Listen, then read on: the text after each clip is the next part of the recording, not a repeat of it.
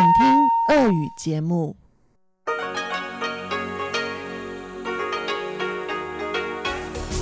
эфире Международное радио Тайваня. Здравствуйте, дорогие друзья! Вы слушаете Международное радио Тайваня, в студии у микрофона Чечена Куулар. Сегодня шестнадцатое августа, пятница, и в ближайший час, если вы настроились на часовую программу передач, вас ожидают новости этой пятницы и передачи. Передача «Азия в современном мире» с Андреем Солодовым, передача Марии Ли «Экскурсия на Формозу» и передача Лилии У «Ностальгия». Не переключайтесь.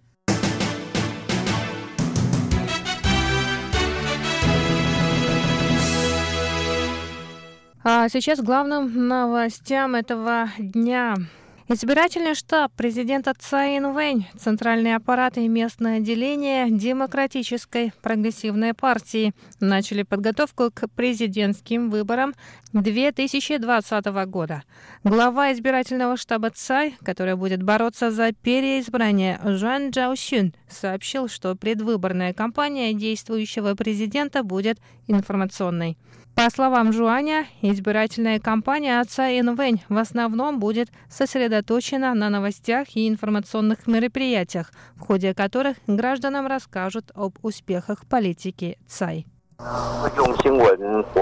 Мы расскажем об успехах политики, проводимой за три с лишним года посредством новостей. В кампании примут участие также партийные организации.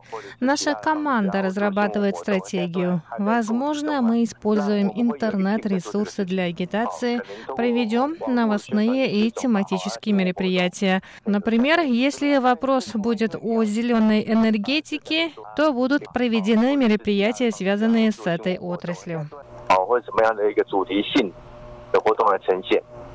Сама президент Цай Инвэнь на встрече сторонников ДПП призвала местное отделение партии стать частью Цай Инвэнь.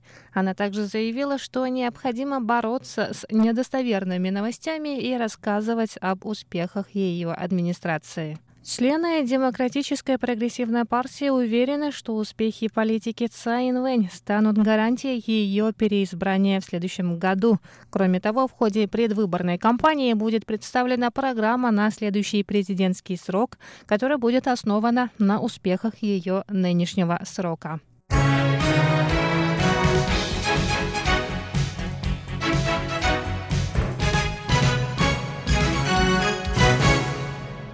Помощник Тэрри Гоу, китайское имя которого Го Таймин, Лю Ютун, сообщил шестнадцатого августа о предстоящей встрече Го с председателем партии Гоминдан У Дунь-И. Ранее Тэрри Гоу, основатель компании Foxconn, проиграл мэру Гаусю на Хань Гоюю внутрипартийные праймерис. Лю Ютун рассказал, что заместитель председателя партии Гоминдан Ха Лун Бин встретился накануне с Тэрри Гоу.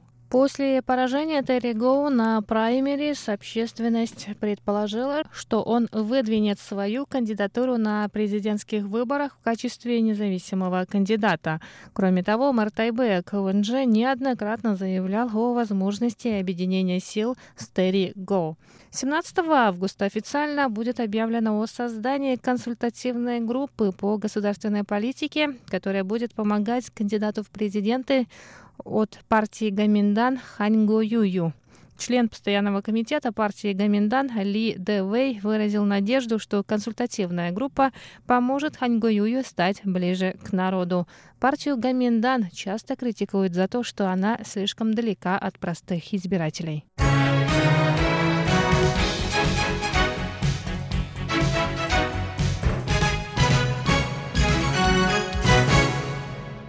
Исполнительный юань Китайской Республики Тайвань представил пятнадцатого августа проект бюджета на две тысячи двадцатый год. Согласно этому проекту, более четыреста одиннадцать миллиардов новых тайваньских долларов, что равно тринадцати миллиардам долларов США, предназначены Министерству обороны.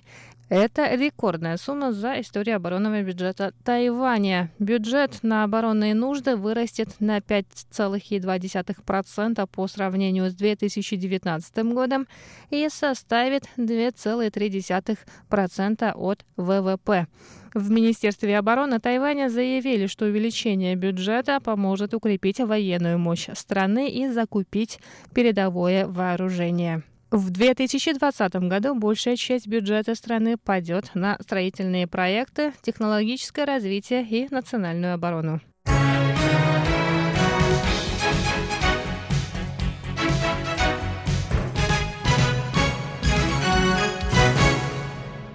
Более четырехсот миллиметров осадков выпало за последние сутки в горных районах уезда Гаусю.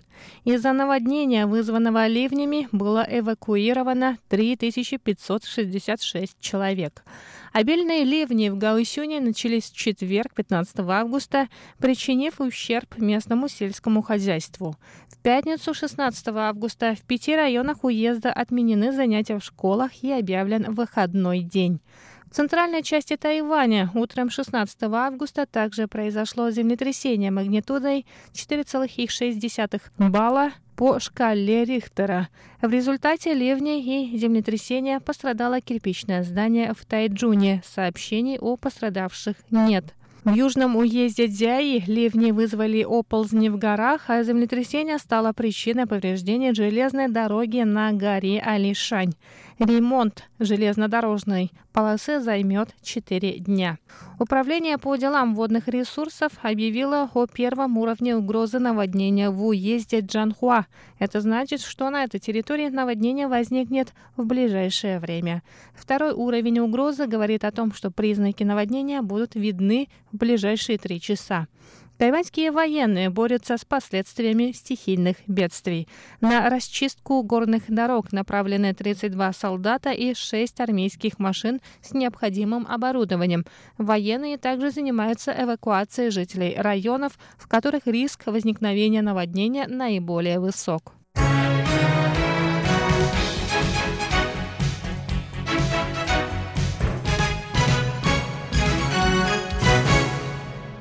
Дорогие друзья, выпуск новостей для вас подготовила Чечена Куулар. Далее в эфире эм эр тэ в часовой программе передачи. Вы услышите передачи «Азия в современном мире», «Экскурсия на Формозу» и «Ностальгия». А я с вами на этом прощаюсь. До скорых встреч на волнах Международного радио Тайваня.